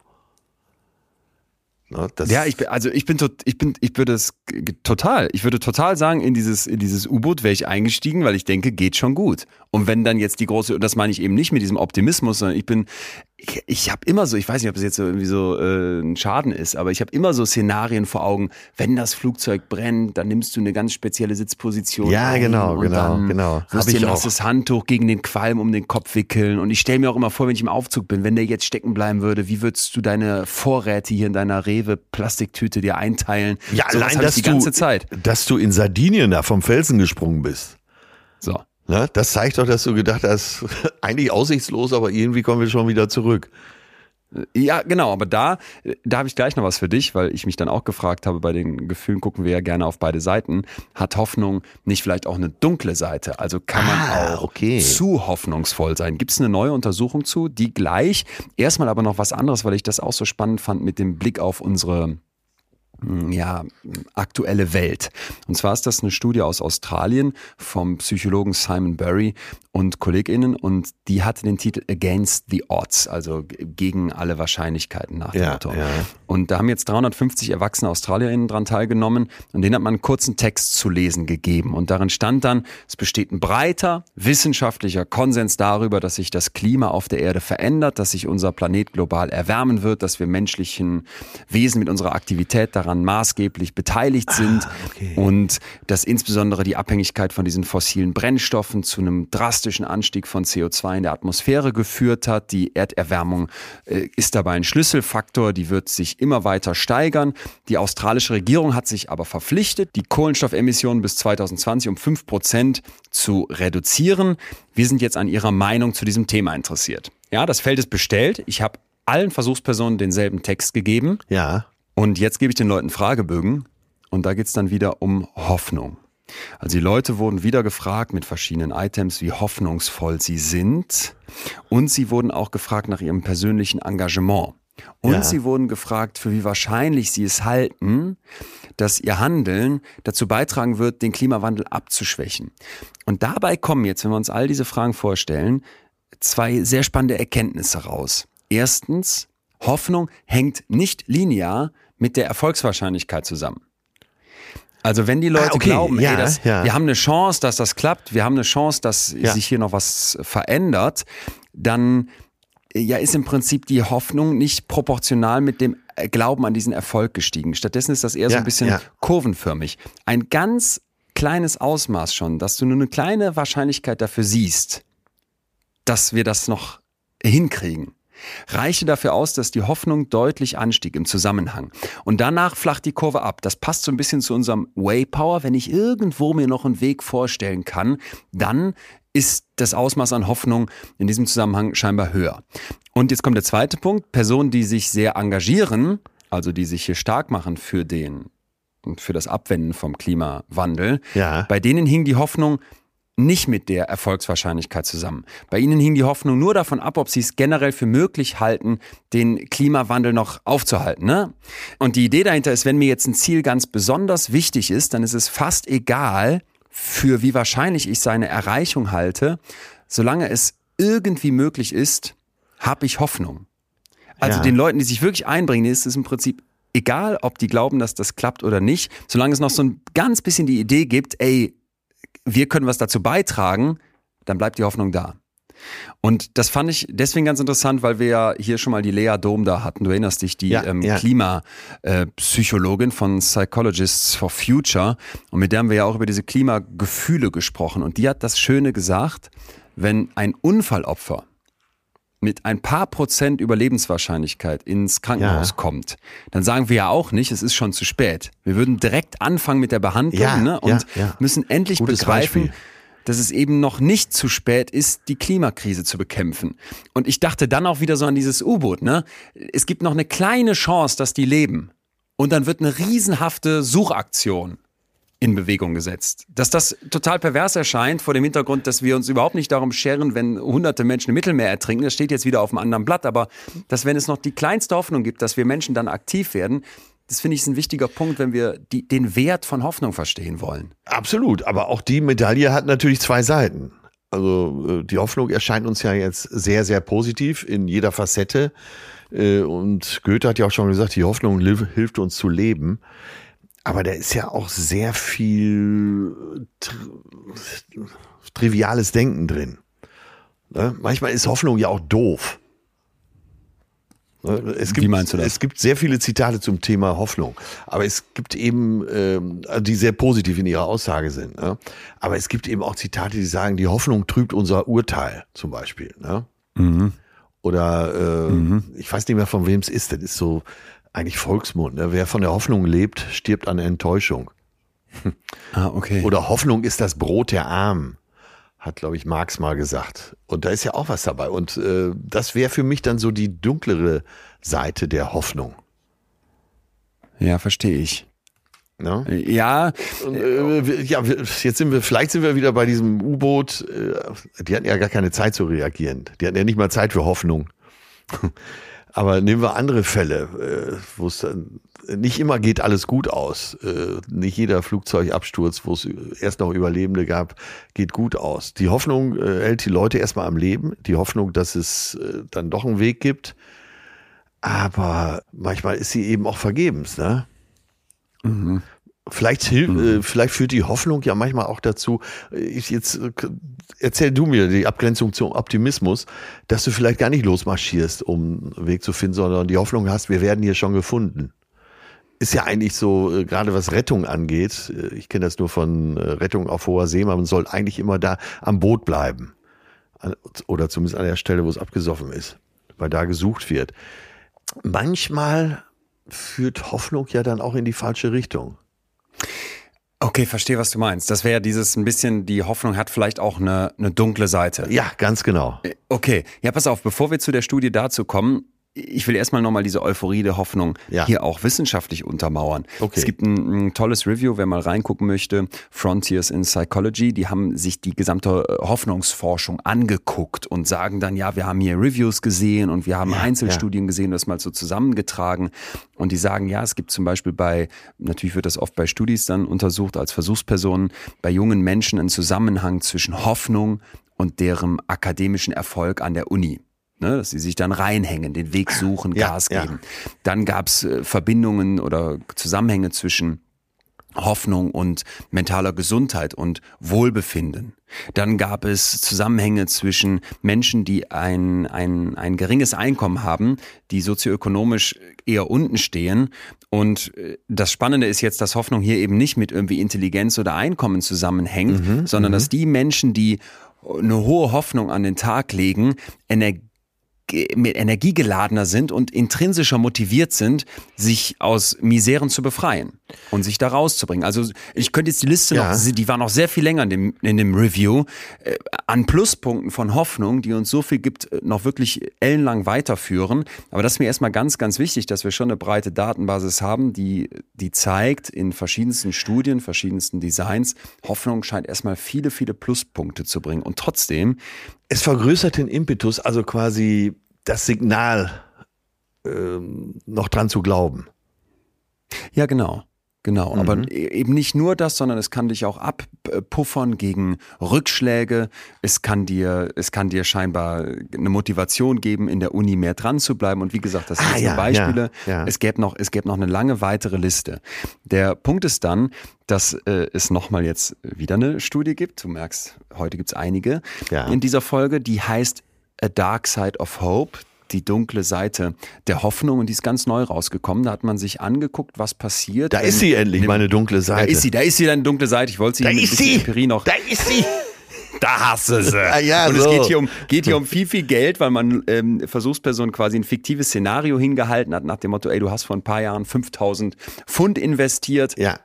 Die sind ja, jetzt leider nur noch Beispiel. 1000 Pfund ja, wert. Ja, ja. Und dann kann man eben zeigen, dass die Leute, die hoffnungsvoll sind, mit solchen Fragebögen, wie wir sie auch sonst in den anderen Studien hatten, dass die im Prinzip sich dann nicht besonders schlau verhalten in solchen Investment-Szenarien, ne? sondern äh, die, die, die bleiben im Prinzip an diesen an diesem Geld, was sie da verloren haben, an diesen Aktien, die scheinbar nur noch bergab gehen, da bleiben die dran kleben. Ja, weil die ja, so ja, die Hoffnung ja. haben, es könnte ja noch einen Weg geben. Ja. Willpower haben wir eben schon gelobt. Und ja. Willpower, ich muss nur noch ein bisschen durchhalten. Ich darf jetzt nicht den Mut verlieren. Dann gehen die Aktien wieder hoch. Nachschießen. ich dann, nachschießen. Und ich habe dann für mich da gesessen und dachte, shit, deswegen ein letztes Mal vielleicht diese U-Boot-Nummer, wo ich mich auch so angefangen habe zu hinterfragen. Bist du da vielleicht manchmal drüber? Weißt du, weil ich habe oft das Gefühl, ich gehe so durchs Leben, ja. bin total hoffnungsvoll. Ja. Und nochmal, ich glaube wirklich daran, dieses, dieses, dieses Kölsche Frohnatur. Ich habe hab ja als Kind, haben wir in Ehrenfeld gewohnt. Und dieses, dieses, es hätte noch immer Jutje Jange. Ja, das stimmt. Ja, wir haben ja am Anfang gesagt, da haben wir's. Optimismus ja. und Hoffnung. Da würde ich bei sagen, bei beidem habe ich einen hohen, hohen Score. Und dieses, ich überlebe den Flugzeugabsturz und im U-Boot, ich würde ja, ja, alles unternehmen. Ne? Und äh, dann denke ich mir jedes Mal, ja gut, wenn irgendwas nicht klappt, dann strampelst du halt doppelt so stark. Und das, das würde ich sagen, hat mich an vielen Stellen vorwärts gebracht. Und ja. das, genau wie du eben beschrieben hast, fühlt sich dann auch gut an und gibt einem diese Energie. Aber wenn es jetzt mal nicht ums Überleben geht, sondern so um deinen Alltag. Und du willst immer irgendwo eine Chance sehen. Und du akzeptierst dann nicht, wenn es Nein heißt, weil ja, du denkst, ja. es muss doch noch ein Way mit meinem tollen Way-Power geben. Und dieses, ja, ich bin halt meines Glückes Schmied und deswegen bleibe ich hoffnungsvoll. Dann habe ich mich gefragt, kann das nicht auch was sein, was dir ja viel zu viel Druck macht?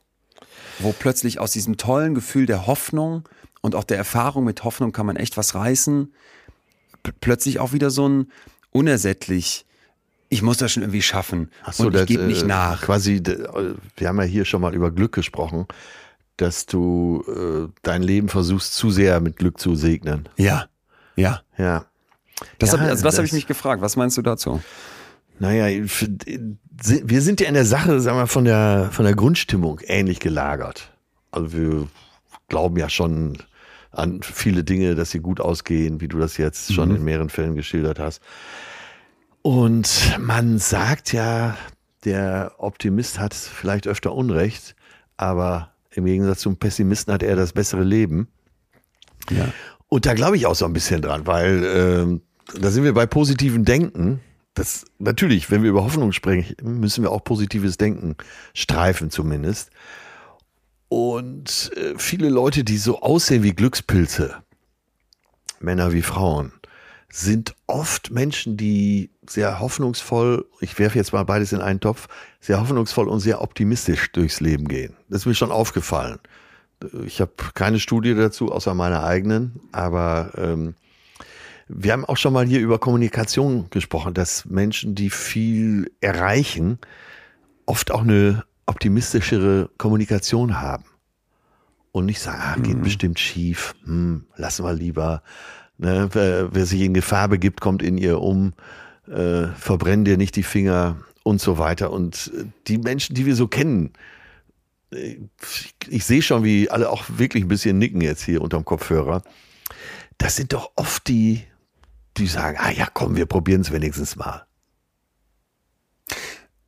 Genau, genau. Aber das, was du gerade beschreibst, ist ja wieder dieser positive Blick auf die Hoffnung und ja. danke Hoffnung, dass es dich gibt. Aber, aber für, für, ich dachte gerade, als du es so erzählt hast, da ploppt in meinem Kopf so ein Szenario auf, stell mal vor, du bist, du, du, Gott bewahre, aber du hast jetzt eine schwere Krebskrankheit. Ja. So. Und Ach so, du bist okay, schon in der, ja, mhm. bist schon in der Palliativbehandlung. Ja. Und man sagt ja auch, sie, können das nicht mehr packen. Das ist ein gutes Beispiel, ja. Ich glaube, ich würde dann da sitzen und sagen, bis zum letzten Tag ja, verliere ja. ich die Hoffnung nicht. Und ich Genau. weiß ja, ich habe es im Podcast gehört, ich brauche jetzt Willenskraft und ich muss Wege sehen. Könnte es nicht in den USA noch irgend so ein Ja, Medikament geben? Kann ich nicht, indem ich mich jetzt nochmal doppelt positives Mindset, mir ein doppelt positives Mindset über den Kopf schütte und vielleicht mehr Sport mache und nochmal auf die Ernährung achte, kann ich mich nicht da doch noch rausbewegen? Und da denke ich dann manchmal, das wäre ja alles nach unseren Definitionen, was der Hoffnung entspricht. Ja. Aber ist dann nicht vielleicht irgendwann aus so einem Moment gekommen, wo du sagst, nein, jetzt akzeptiere ich die, die dass ich gegen diese Krankheit, dass ich gegen diese Krankheit keine Chance habe und sitze dann da und sage, wäre das jetzt nicht der bessere Weg zu sagen, es ist hoffnungslos, es ist aussichtslos oder Ein anderer Weg, vielleicht auch kein ver- Verstehe ich das gerade nicht, weil ich das noch nicht erlebt habe, dass man sagt, gerade in dem Moment, wenn du das dann so richtig akzeptierst, kommt vielleicht auch eine Hoffnung zurück, auch wenn du weißt, ich werde es nicht überleben. Aber das denke ich, ich bin so, das denke ich mir oft, dass aus sowas auch so eine Rastlosigkeit resultieren kann. Und du weißt, ich gucke immer auf die Gefühle Ja, von ja. beiden Seiten. Und bevor wir die Hoffnung jetzt Du hast hier auf recht. den Sockel stellen und vergolden, wollte ich die auch mal challengen. Aber ich glaube, der, die Kante, wo man das eine vom anderen unterscheiden kann, die ist gar nicht so scharf. Ne, Du hast es ja sogar sehr optimistisch jetzt ausgedrückt, dass du sagst, so, ich, äh, ich werde diesen Kampf gegen den Krebs verlieren, also akzeptiere ich das, umarme mein Schicksal und das hat ja auch schon wieder, äh, da steckt ja schon wieder eine Hoffnung drin äh, auf, äh, sagen wir mal, auf ein gutes Leben bis dahin. Ja. Ja, ich glaube, das ist gar nicht so leicht abzugrenzen. Wo wir gerade über die negativen Seiten der Hoffnung sprechen, da fällt mir ein, wenn zum Beispiel jemand Liebeskummer hat, ne, da halte ich es für völlig falsch, da die Hoffnung zu schüren. Weil damit verlängert man nur das Leiden. Und ja, das ist so ein Beispiel, was mir eben einfällt, äh, wo Hoffnung auch wirklich falsch sein kann. Jemandem Hoffnung zu machen, auf, äh, dass sich die Liebe dann doch noch erfüllt oder dass der, der ruft schon noch irgendwann an oder sie ruft schon irgendwann an, verlängert einfach nur das Leiden. Punkt, das reicht. Jo. Das doch schön. Oder? Guter Punkt. Ja, war heute in der Süddeutschen äh, so ein Zitat. Muss man auf die Ah, ja. süddeutsche Seite gucken bei Insta. Aber das sind dann vielleicht auch die Stellen, wo man äh, sich gar nicht erst auf den Weg macht. Und das widerstrebt uns beiden, glaube ich, so. Ne? Das, Das definitiv. Das Ja. nicht, es nicht zu versuchen, da denke ich immer, das ist für mich keine Option. Aber nochmal, die Kehrseite davon ist dann vielleicht auch so ein übertrieben getrieben sein, ein es nicht akzeptieren, dass manche Sachen auch einfach so sind und vielleicht auch hoffnungslos sind. Hm. Stell dir doch mal vor, du sitzt dann da und merkst, das Ding geht hier immer weiter unter und Ja. da sind tausende Kubikmeter Wasser über uns und der Druck wächst und der Sauerstoff wird knapp und wir werden sterben.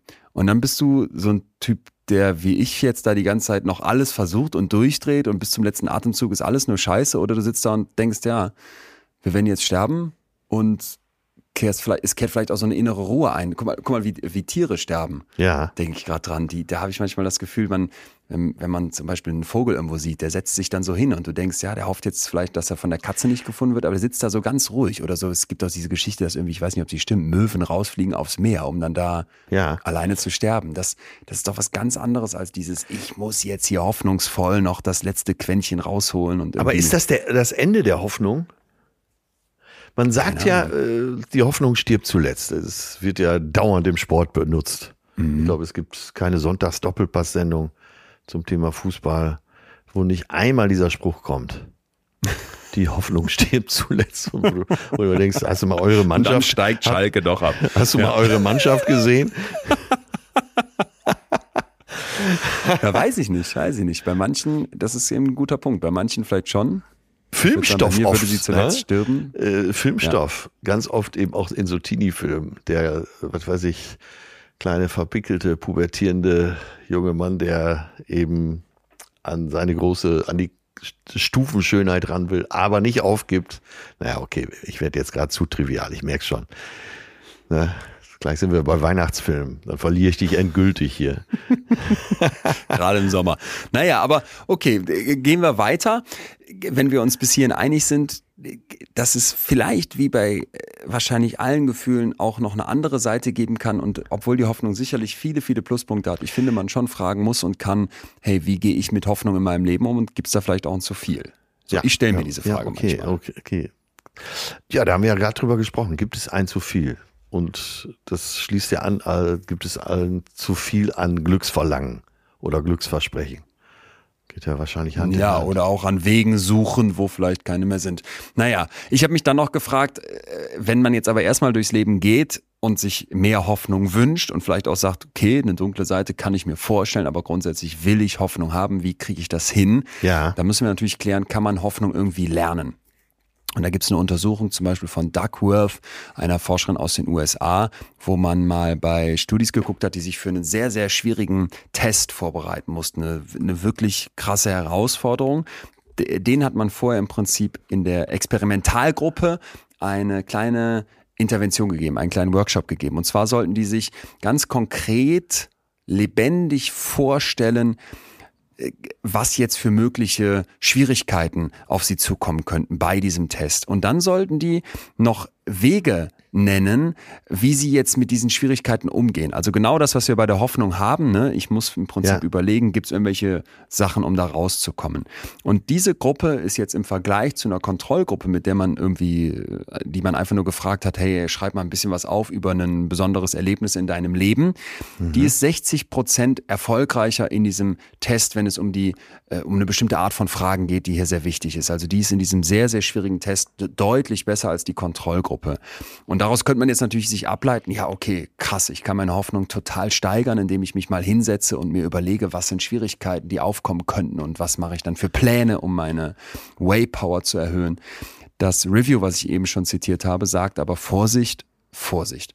Wir haben äh, sehr wenig Studien, wir haben oft kleine Stichproben und wir haben zwar schon Hinweise, dass manche von solchen Interventionen, um die Hoffnung zu steigern, ähm, zwar kurzfristig helfen können, insbesondere Ja. wenn es um explizit solche Tests geht, aber größere Analysen zeigen, dass die Effekte davon eher gering sind und auch die Ergebnisse eher gemixt. Also das ist nicht immer so, dass das hilft. Und das scheint auch von sehr, sehr vielen einzelnen Faktoren noch abzuhängen, die wir nicht komplett verstanden haben. Was ich deswegen so wichtig finde, dass wir das ja mal kurz sagen, weil wenn du jetzt denkst, du kannst deine Hoffnung einfach total hochschrauben, indem du drei, vier, fünf Tricks anwendest, Ja. das scheint nicht der Fall zu sein.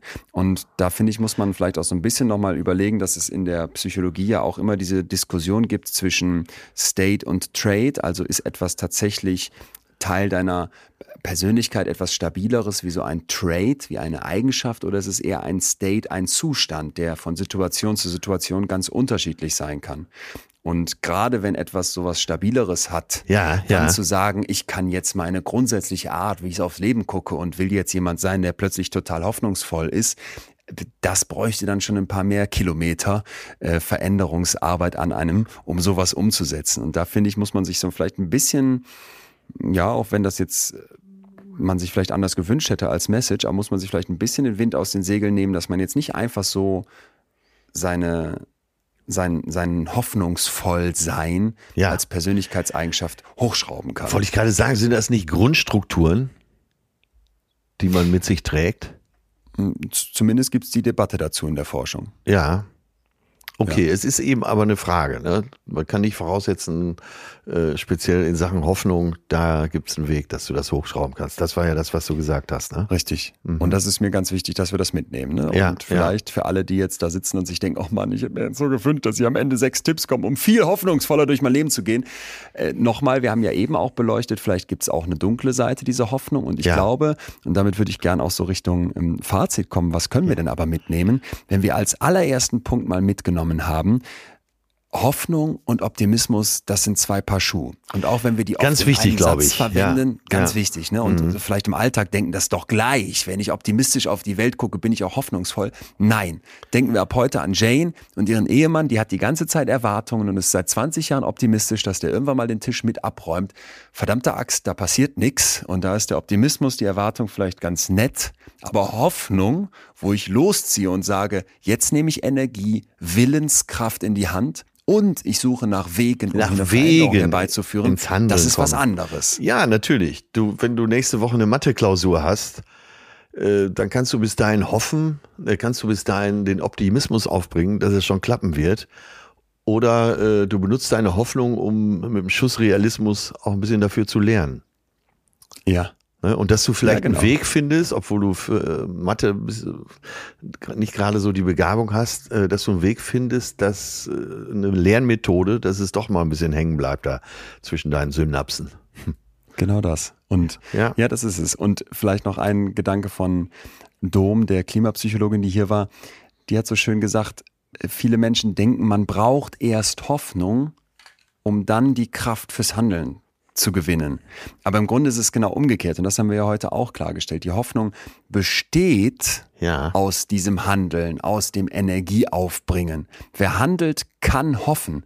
Und ich hatte dazu letztens, ah, es war, es war eine sehr, sehr, sehr schöne Club-Session. Da hatte ich ein Thema rausgesucht von einer von einer ganz tollen Forscherin, Marsha Linehan aus den USA, die die dialektisch-behaviorale Therapie entwickelt hat. Klingt jetzt ganz sperrig, aber das ist ein Teil der Verhaltenstherapie. Und in ihrem Buch schreibt sie einen Satz, den könnte ich mir schon wieder auf den Unterarm tätowieren. Ja. Der lautet, You can't think yourself into new ways of acting. You can only act yourself into new ways of ah. thinking. Ja, du kannst dich nicht übers Denken in neues Verhalten reinbringen, sondern nur über Verhalten neues Denken an den Tag legen. Und das ist ein Kerngedanke der Verhaltenstherapie. Komm ins Machen. Ja. Dann zieht der Kopf dein Mindset schon nach. Und das fand ich so einen schönen Gedanken. Ne? Sitz da nicht rum auf deinem Sofa und hoffe, ich werde jetzt irgendwie hoffnungsvoller, weil es gerade so düster ist in meinem Leben. Guck, wo du Energie aufbringen kannst und guck, wo du Wege siehst, die du einschlagen kannst. Und auch wenn die noch so unwahrscheinlich sind, in dem Moment, wo du anfängst, erste kleine Schritte in so eine Richtung ja, zu gehen, ja, ja, steigt die Wahrscheinlichkeit, dass deine Hoffnung als bestätigendes Gefühl nachzieht und dir dann Kraft gibt, um noch weitere Schritte in so eine Richtung zu gehen. Und das war für mich so was, wo ich dachte, bei aller Komplexität der Hoffnung, wenn wir das für uns mitnehmen, dann wäre im Zweifel schon was gewonnen. Auch da hat der Volksmund seine Weisheit. Dem Tüchtigen hilft das Glück. Da ja, steckt's ja drin, ja. ne? Oder ja. der, äh, der Amerikaner sagt, move your ass and your mind will follow. Das ist ja genau das. Komm erstmal, beweg dich erstmal und dann besteht auch Hoffnung. Ach, Atze, mein Lieber. Tolle Sache, ich, ich würde jederzeit, nee, jetzt gerade nicht, jetzt gerade nicht. Aber ich wollte gerade sagen, ich würde jederzeit mit dir in ein U-Boot steigen. Nein, jetzt gerade nicht. Aber wenn wir, Rakete, SpaceX, was kostet das? Zu viel, ne? Ey, nicht interessiert, wenn aber jemand, sagen wir mal, in Sizil, auf Sizilien sagen würde, pass auf, Leon, Atze, wir haben hier so ein altes Fischerboot, da draußen, sind, da draußen sind 50 Leute in Seenot, äh, so, dann würden wir das Ding nehmen, würden uns so einarbeiten und da mal rausfahren, oder? Ja. Also das, ja. ja. Ja. Ich will mich hier nicht hinreißen lassen, aber wie gesagt, nein, nein, ich verbiete dir in diese Tauchglocke da zu steigen. Danke, Papa. Danke, Papa. Ey, weißt Hast du, du was die ganze knapp 60 Zeit Jahre noch Sex. Auch da darf man die Hoffnung nicht aufgeben. wollte ich dich seit Jahren mal gefragt haben. ich küsse noch mit Zunge. Ähm, ich wäre an. Ja. Oh Gott. Ja. Ja, das macht mir Hoffnung, Atze. Du und deine Geschichten in diese Richtung oder was besser, deine Ratschläge und deine Weisheit, das macht mir so viel Hoffnung. Eine Sache muss ich hier noch ansprechen, ganz zum Schluss. Und äh, die hat jetzt, äh, die soll einfach nur euren Unterhaltungshorizont Bitte. erweitern. Und zwar passt das total zum Thema Hoffnung. Das Buch und dann der nachfolgende Film Into the Wild hat uns alle sehr begeistert, die ihn schon gesehen haben. Wer ihn noch nicht gesehen hat, muss ihn wirklich sehen. Ne? Ja. Es geht zurück auf ein Buch von John Krakauer und basiert auf dem Leben von Christopher McCandless. Und also das, das ist ein äh, Schicksal, was es wirklich gegeben hat. Ein junger Mann verliert den Glauben an die Menschheit in den USA, versucht verschiedene Sachen und zieht sich irgendwann so in die Wildnis zurück. Lebt da in so einem äh, uralten Bus, der da noch irgendwo rumstand, f- äh, fängt selber an zu jagen, hat von nichts eine Ahnung. Und dem ist die Hoffnung zu früh abhanden gekommen. Weil im, äh, der Film geht ja tragisch aus letztendlich. Je nachdem, wie man es sieht. Er ist ja, glaube ich, mit sich sehr im Reinen. Aber im wahren Leben war es so, wenn er losmarschiert wäre in eine Richtung, schon zehn Meilen weiter war eine Bundesstraße. Da hätte er Autos anhalten können. Nee. Ja. Das wusste ich nicht. Ja. Nee. Und das passt doch unheimlich zum Thema, oder? Krass. Ja. Krass. Ja. Er hat, er war so optimistisch krass. und, und hat gehofft, dass Shit. irgendwas passieren wird. Aber äh, hoffnungsvoll wäre gewesen, wenn er versucht hätte, diese Bundesstraße zu erreichen. Ja. Ja. Ich denke gerade sofort an diesen Film, ich weiß nicht, wie der heißt, mit dem Typen in Australien, der da irgendwie in so eine Schlucht fällt und mit seiner Hand festhängt. Und der hat sich da irgendwie die Hand abgesägt und dann dadurch überlebt. Ja. Ach, die Hoffnung. Ja, ich fand es super spannend. Ich hoffe, ähm, es geht euch, lieben allen Menschen, die uns zuhören hier da draußen genauso, dass ihr sagt, äh, Hoffnung und Optimismus zu unterscheiden, war euch gar nicht bewusst. Vielleicht bleibt die Geschichte von Jane hängen. Vielleicht ein bisschen anderer Blick auf die Hoffnung heute als etwas, was aus mehreren Zutaten besteht, wo wir was tun müssen. Und ähm, falls euch das gefällt übrigens, was wir hier machen, wir würden uns total freuen, wenn ihr eu- euch mal kurz eine Minute nehmt, um uns vielleicht eine Bewertung zu schreiben. Wir lesen die alle. Also Ja. falls ihr eine Podcast-App habt, wo man einen Daumen da lassen kann oder ein Herzchen oder ein paar Sternchen, bitte, bitte, bitte, denn Atze und ich machen das hier mit großer Freude, aber äh, zu hören, zu sehen, dass das bei euch auch ankommt, bei der Tour können wir das, glaube ich, beide so ein bisschen, wenn wir fragen, wer ist denn eigentlich aus der betreutes Fühlen-Community hier? Und Ja. dann kommen so Jubelrufe aus manchen Ecken, ähm, aber gerne auch im Netz. Und ähm, falls ihr uns noch nicht abonniert habt, Leute, das lohnt sich sehr, weil ihr wisst als erstes Bescheid, wenn es eine neue Folge gibt. Ja, und ich habe die Hoffnung, dass ihr auch alle Leon mal live seht. Optimismus wäre, zu Hause sitzen zu bleiben und hoffen, dass man, dass einer die Karten vorbeibringt. Hoffnung ist, loszumarschieren oder eben ins Netz zu gehen und sich Karten zu bestellen. Ah, da, äh, das hätte ich jetzt fast vergessen. Heute ist der, also jetzt, wir nehmen ja gerade hier am Freitag auf, aber jetzt, heute ist der 27.06. und das ist der Tag, um 10 Uhr startet die neue, die, die, die neue Anmeldephase für die Masterclass. Atze, du weißt, ich habe das äh, Ja.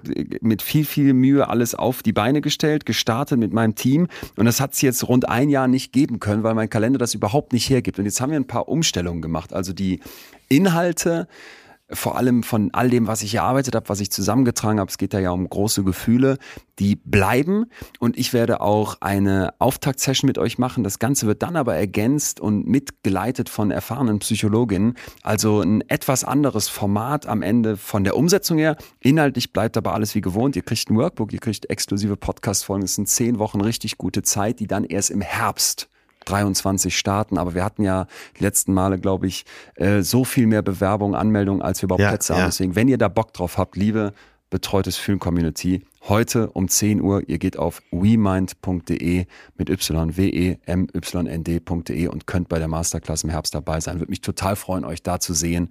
Dann müsst ihr weder hoffnungsvoll noch optimistisch sein. Man Das spürt dein gut. Herzblut. Ach, Ja, das finde ich so gut. Ja, ja, ich, ja, das, ist, das ist Wissenschaft äh, äh, umgesetzt. Also da kriegt Ja. ihr so viele Impulse und so viele, was wir hier theoretisch besprechen, wird in den Alltag gebracht. Das, der, da, mir läuft jetzt schon wieder der Schweißatze vor lauter Freude. Ich bräuchte jetzt zwei Chibo Axel Pads, weil äh, mich das Ding wirklich, die Masterclass wirklich anfixt. Also wie gesagt, Leute, wenn ihr dabei sein wollt, heute Platz sichern. Ach, Leon. That's it, oder? Hat schon wieder Letzte so einen Spaß Worte? gemacht. Hier. Ja, Ja. und äh, wir schauen alle nochmal Into the Wild. Auf jeden Fall. Geil. Ich habe den viel zu lange nicht geguckt. Das mit den zehn, zehn Meilen wusste ich nicht. Ja. Shit. Darf man erst nach Guck mir dem das Film gleich bei Google. Maps an. Ja, mach ja, mal. genau. Okay. Dann Küsse zu dir nach. Wo bist du? Wo erreiche ich dich? Äh, ich war gestern in München bei einer äh, Quizshow. Da, äh, und Ja. zwar dieselbe Produktionsfirma Bavaria, wo wir schon mal zusammen waren beim großen Deutschland-Quiz. Bin äh, heute Morgen direkt wieder zurück. und Bin ganz froh, wieder in Hamburg zu sein. Ja. Okay, na dann. Leben 1 plus, ja? Ach, alles so schön. Mein Gott, ist das alles schön. Das kann so bleiben. Ja. Tschüss, Atze. Ja, Bis ciao. nächste Woche. Leon, tschüss. Küsse nach Hamburg. Das war Betreutes Fühlen. Der Podcast mit Atze Schröder und Leon Winscheid. Jetzt abonnieren auf Spotify, Deezer, iTunes und überall, wo es Podcasts gibt.